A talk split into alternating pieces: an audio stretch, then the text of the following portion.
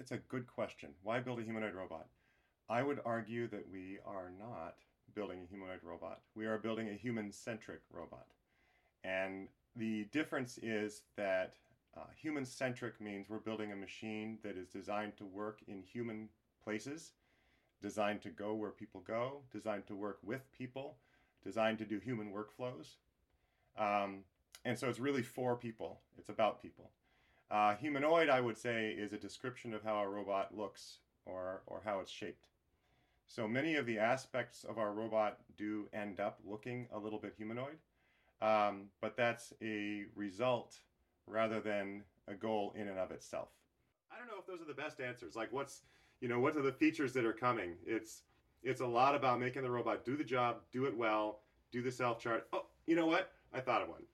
It's the massive, massive software piece of being able to control fleets of robots.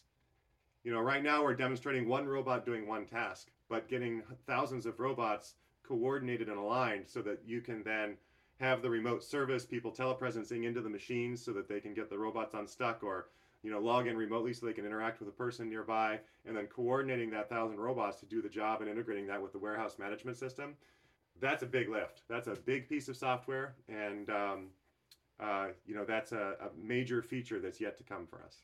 Yeah, the noise. I mean, the noise is one aspect of being human centric.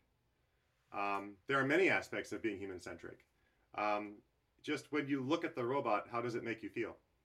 Um, and then when the robot starts moving, how does it make you feel? And then when you're working next to one of these robots, working with it, how does it make you feel?